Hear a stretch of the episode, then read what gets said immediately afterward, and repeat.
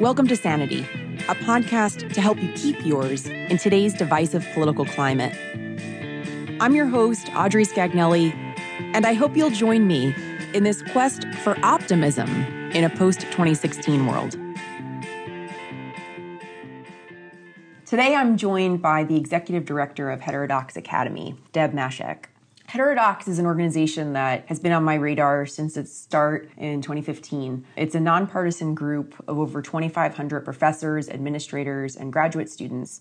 And all of their members are working to promote open inquiry, viewpoint diversity, and disagreement in the classroom that is constructive. So, Deb, I wish this existed when I was in college. You've recently taken the helm, and I'm so excited to talk with you today about your work both at Heterodox and before that as well. Well, it is a pleasure to be here, Audrey. Thanks for having me. To get started, could you just talk a little bit about your background? You have a PhD in health psychology and you were a college professor at Harvey Mudd for 13 plus years. Yeah, my PhD is in social and health psychology, and my area of expertise is in the psychology of close relationships. So, one of the most popular courses I ever taught was on psychology of close relationships, which was about hooking up, breaking up, and everything in between. So, exactly the kind of thing that you can imagine a college student might be interested in hearing about. And then later, I started applying close relationship theory to community building and also to institutional collaboration. So, a lot of warm, fuzzy interpersonal work with a strong applied focus. And I spent the past 14 years as a professor of psychology at Harvey Mudd College. It's one of the Claremont colleges there in Claremont, California, and have now resigned from that position to become lead Heterodox Academy. Before we dive into heterodox, there was a class that you taught. I love the name of it. I'm right, you're wrong. Yes. So the origin story of that class, it was right around the 2016 election where we were supposed to submit which courses we would like to teach for the following semester. So this was fall 2016. So thinking about the spring 2017 semester. And a lot of college campuses, a lot of people went into a sense of mourning and shock and surprise and kind of shutting down and feeling like, oh gosh, how, how could this election actually have turned out like this? And it felt like a surprise. And so, for whatever reason, I had an inspiration the next day that I should teach this course on I'm right, you're wrong, and try to help my students think about how other reasonable people might see the world differently and the value of empathy and perspective taking um, when we're trying to understand the complexities of the world. So that was the impetus for this course. It was a first year writing course. So these are all first year students. And we read Jonathan Haidt's The Righteous Mind and also Thomas Sowell's uh, Conflict of Visions. So those were our two primary texts that we worked with to try to understand different worldviews and how, how people from varied perspectives see the world differently. I remember distinctly that there were quite a few exams that were postponed as a result of the result of the election. Part of me, with my own bias, working for Republican candidates, though not being involved in the winner's campaign, felt like, my goodness, if it was the other way around, hard for me to picture exams being postponed. yeah. And I we saw a lot of college presidents, for instance, issuing letters to their communities shortly after the election, um, encouraging people to take care of each other, which is a really lovely thing, of course. But I, I had the same question: "Is like, oh, oh goodness, had the election turned out differently, would letters have also been issued? And if not, what is that communicating about the values of the campus? But more importantly, for me, the extent to which everybody on the campus is actually considered a member of the community. So who's in and who's out, and who are we um, truly welcoming? Yes, yes, because I think rising tides raise all boats and lift all boats. Yeah. And I think that the spirit of heterodox is very much in lockstep with that. And Jonathan Haidt of course, is one of the co founders of the organization. He's a well known scholar at NYU. Could you share with us a little bit about what is heterodox? How did it come to be? And how is it working to create more diversity of thought on campuses across the country? Yeah, absolutely. So, first of all, it's a mouthful of a name um, people struggle with. So, I'm just going to break that down for a moment. So, the notion of heterodoxy stands in contrast to the idea of orthodoxy that there's one right way to be thinking about the world, that there's one set of questions we're allowed to ask, one set of answers we're allowed to offer. So at Heterodox Academy, we think that at the very core of higher education is the idea that ideas should be colliding together, that iron sharpens iron, that it's through interrogating ideas and complexities alongside people who see things differently that we're actually able to come closer to an understanding of reality reality or of truth. So it's not that I'm excited to learn, or, or it's not just that I'll tolerate you as a learning partner, but I'm actually excited to learn alongside of you because you see things differently, because you have a vantage point on this issue we're trying to understand together that my own biases limit me from seeing whatever the angle is that you have on it. So if we can co-inquire, we're both going to develop a deeper understanding. So that's the idea of heterodoxy. Heterodox Academy has its origins in 2015. So it started, I call it the three guys in a blog um, narrative.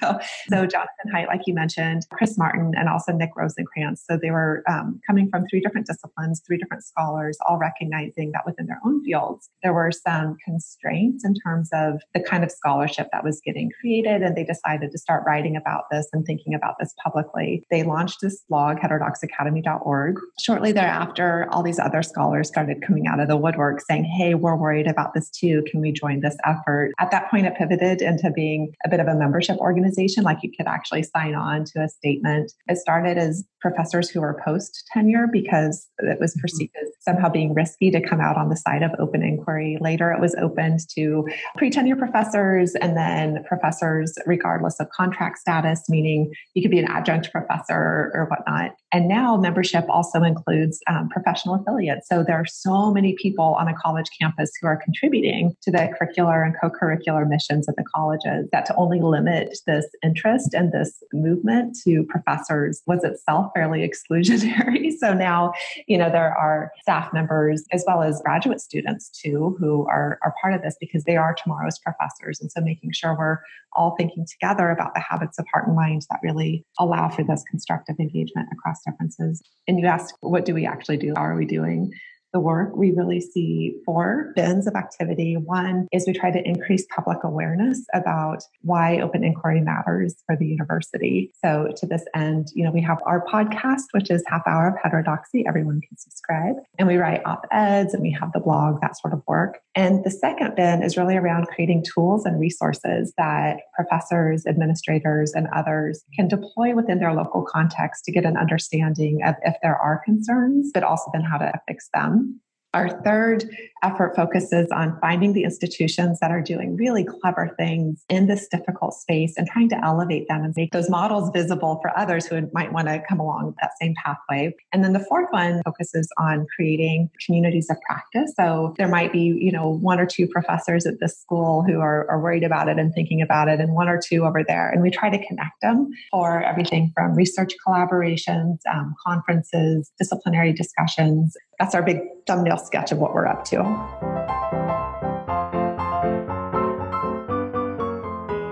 It's great work, and really, in learning more about heterodox, I started to reflect a little bit on some experiences that I had in college classrooms.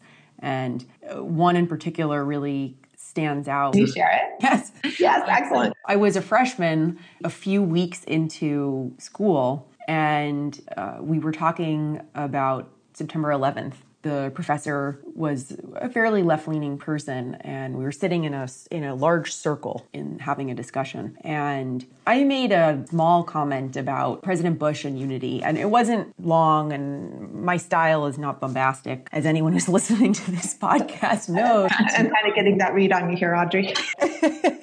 My goodness I was 18 and I certainly wasn't looking to pick a fight and wow, it was horrible, the reaction from the professor. And I just, I mean, I really didn't even realize what I was walking into. You know, maybe that's in part awareness, right? I, I did learn a lot from that experience. But unfortunately, what that taught me is in line with some results that you have from from a campus expression survey which looked at students and willingness and interest and ability to speak out in classrooms and for me that life lesson in that specific class was there are going to be certain classrooms I'm going to be in where I'm better off staying quiet, keeping my thoughts to myself, and expressing them because perhaps it's going to affect the grade. Perhaps I'm going to get into fights that I'm really not looking to get into. Now, I went to school in DC. I was very comfortable talking about politics in certain classrooms. Didn't matter if the professor was conservative or liberal, but they appreciated debate. But not everybody does.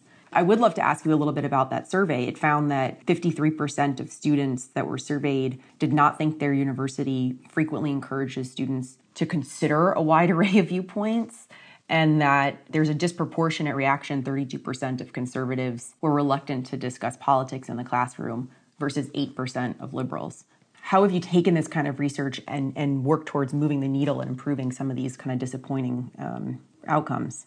Unfortunately, your story is not rare. So we keep hearing anecdote after anecdote of students electing to sit on the sideline of their, their own learning like that, this notion that there are risks. So we choose to self censor. And the data you're talking about are from our campus expression survey. So we think about it as a bit of a, an x ray. So you can administer it to a given classroom or a given campus. We actually have a national sample now um, that we're getting ready to publish with 1,500 students who, who are current college students. But it answers the the question who is afraid to speak out or to engage, which topics and why? So, what sort of consequences are people worried about? And one of the big results that you touched on here is that the pattern is really consistent that for our moderate and conservative students, they're expressing a lot more hesitation than our, our liberal students. And ideally, as an educator, ideally, our goal is that everyone's able to, to bring themselves into the classroom and to discuss ideas and to play around with ideas. And one of the things having spent a lot of years in the classroom that I keep thinking about is we are talking about 18 year olds. I'm 44. I don't know what I think about a whole bunch of things in the world. And the idea that I might be somehow communicating to my students that as 18 year olds, they should have it all figured out worries me. It's like, why bother?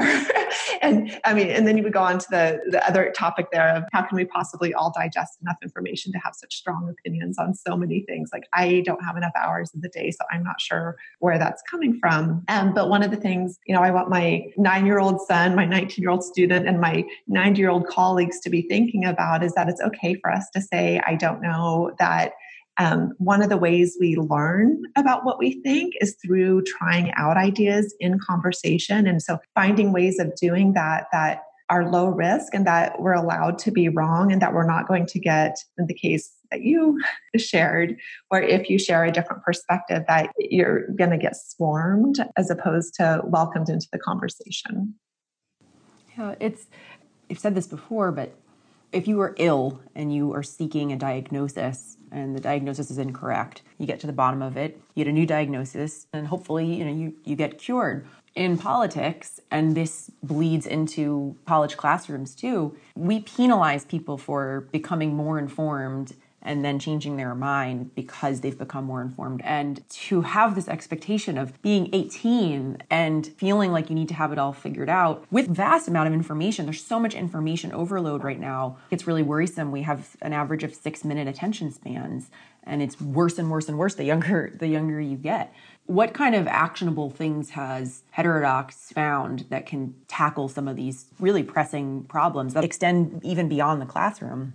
One of the things that's really clear is that dropping in how should I say this? So it takes practice and it's hard. And so, from a pedagogical sense or from a student development sense, we need to be introducing some of these habits of heart and mind early and then actually offering students the opportunity to practice. So, some of the concrete things that we've seen work well on campuses include during the first year orientation sessions. So, while we're talking about where the library is and how to go get, you know, your swipe card so you can go through the, the lunch line and whatnot, but also talking about the role of whether it's academic freedom or open inquiry inquiry within the academy and within um, knowledge creation spaces that that kind of sets the tone right from the beginning that this stuff matters here within our community and that we're all talking about it we're all valuing it We've seen entire courses popping up talking about the role of open inquiry and why it's so hard and how we can construct learning experiences to overcome our individual biases. But that, from an institutional perspective, is a huge lift um, to offer entire courses on things like that.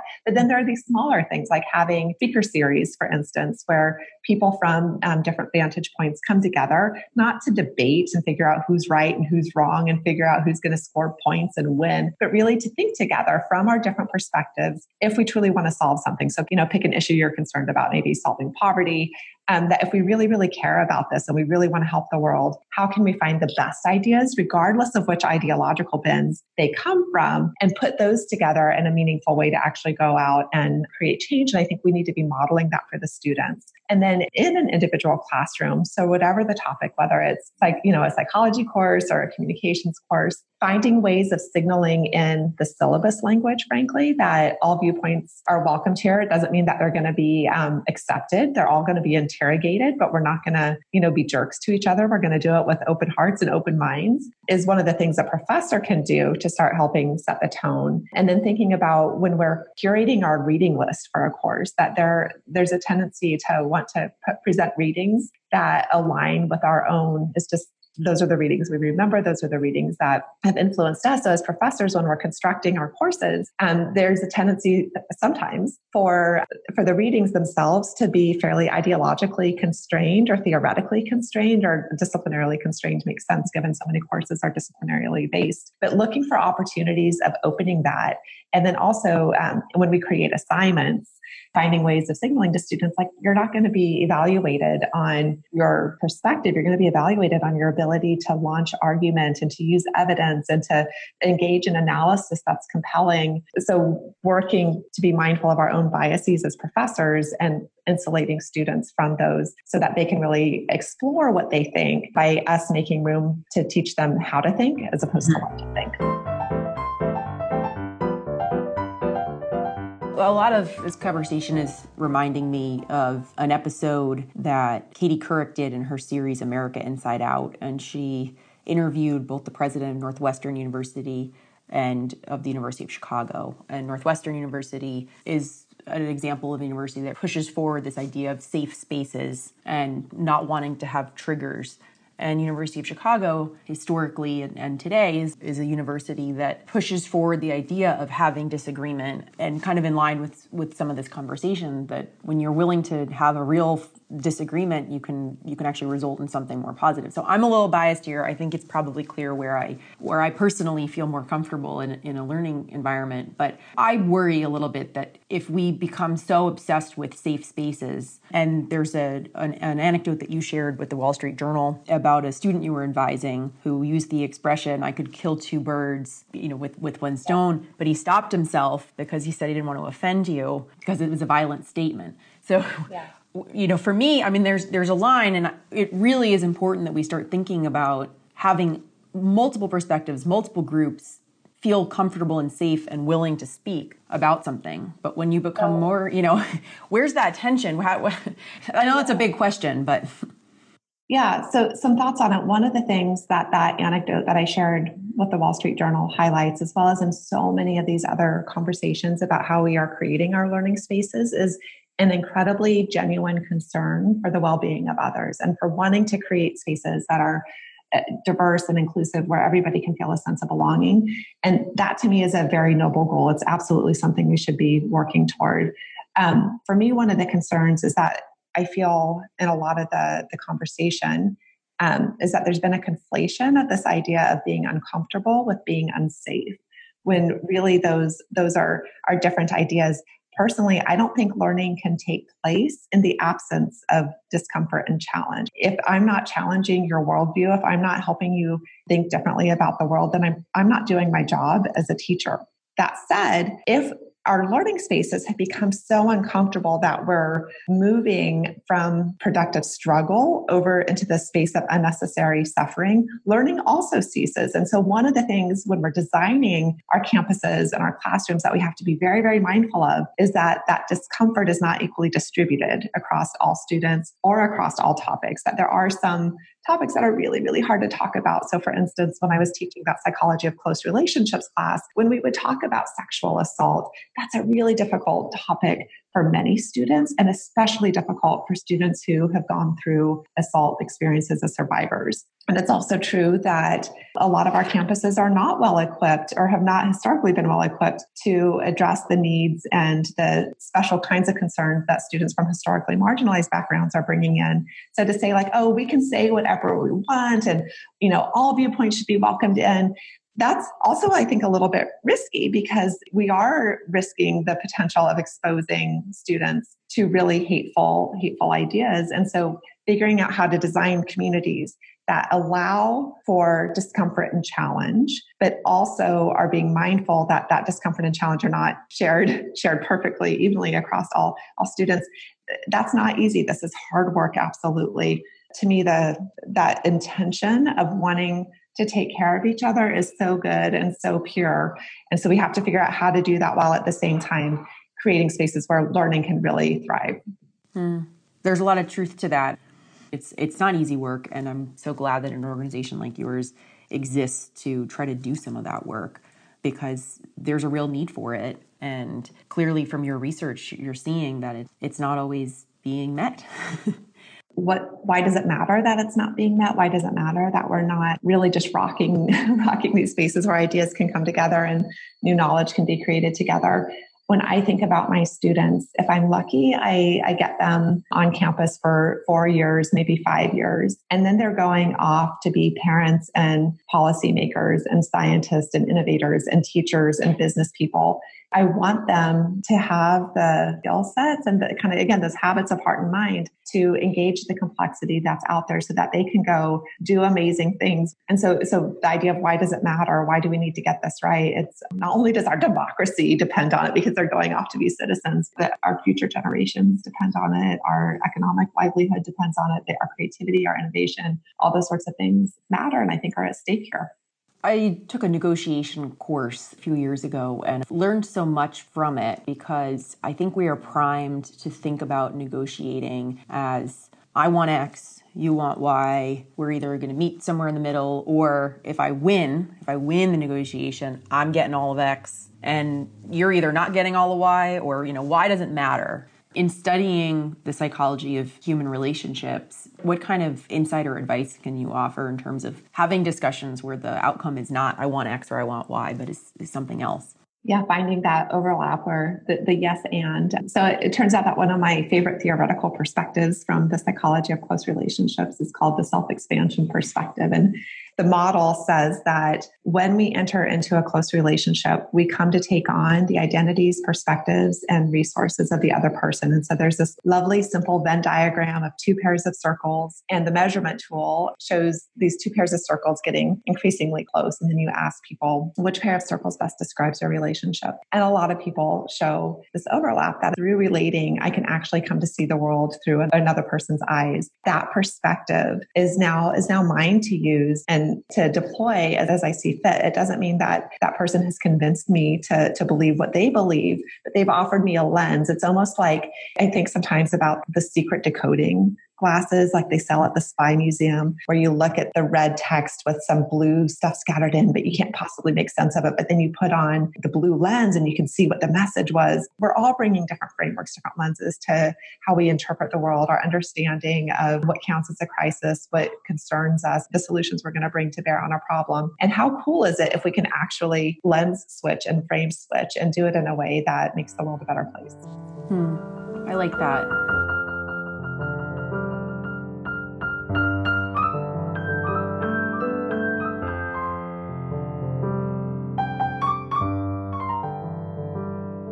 I'm thinking a little bit about some waves of protests surrounding universities and colleges inviting generally conservative speakers, not not always, but you know the Ben Shapiro's kind of of the world and the, the protests that have either shut those kind of speaker engagements down. You know, what kind of advice do you have for students or universities that are trying to move beyond that and have a range of people come to their campuses? When it comes to uh, somebody who does come to campus, who you think is going to say something you disagree uh, with, give them a chance to say it. So actually go and attend and listen.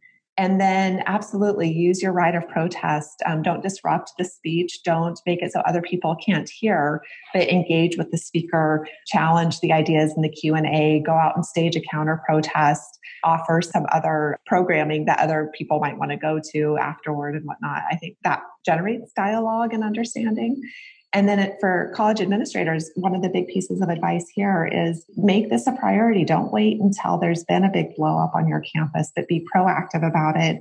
Talk about the role of open inquiry as it ties to your mission, your history, your particular values and strengths. Be public about that you value this, that engaging ideas, although hard, is core to why your institution exists, and make the case early and often for even though when it's hard, we stand on the side of, of learning.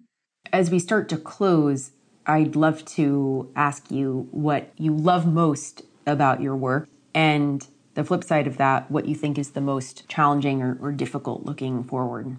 I'll start with the latter. To me, the hardest thing is that this is incredibly difficult work, that there, there are no one size fits all answers. There are nuances and considerations and a lot of a lot of complexities. So trying to understand that, trying to engage with as many people as possible, to really welcome in as many different perspectives as possible. So to really walk the walk, it takes effort.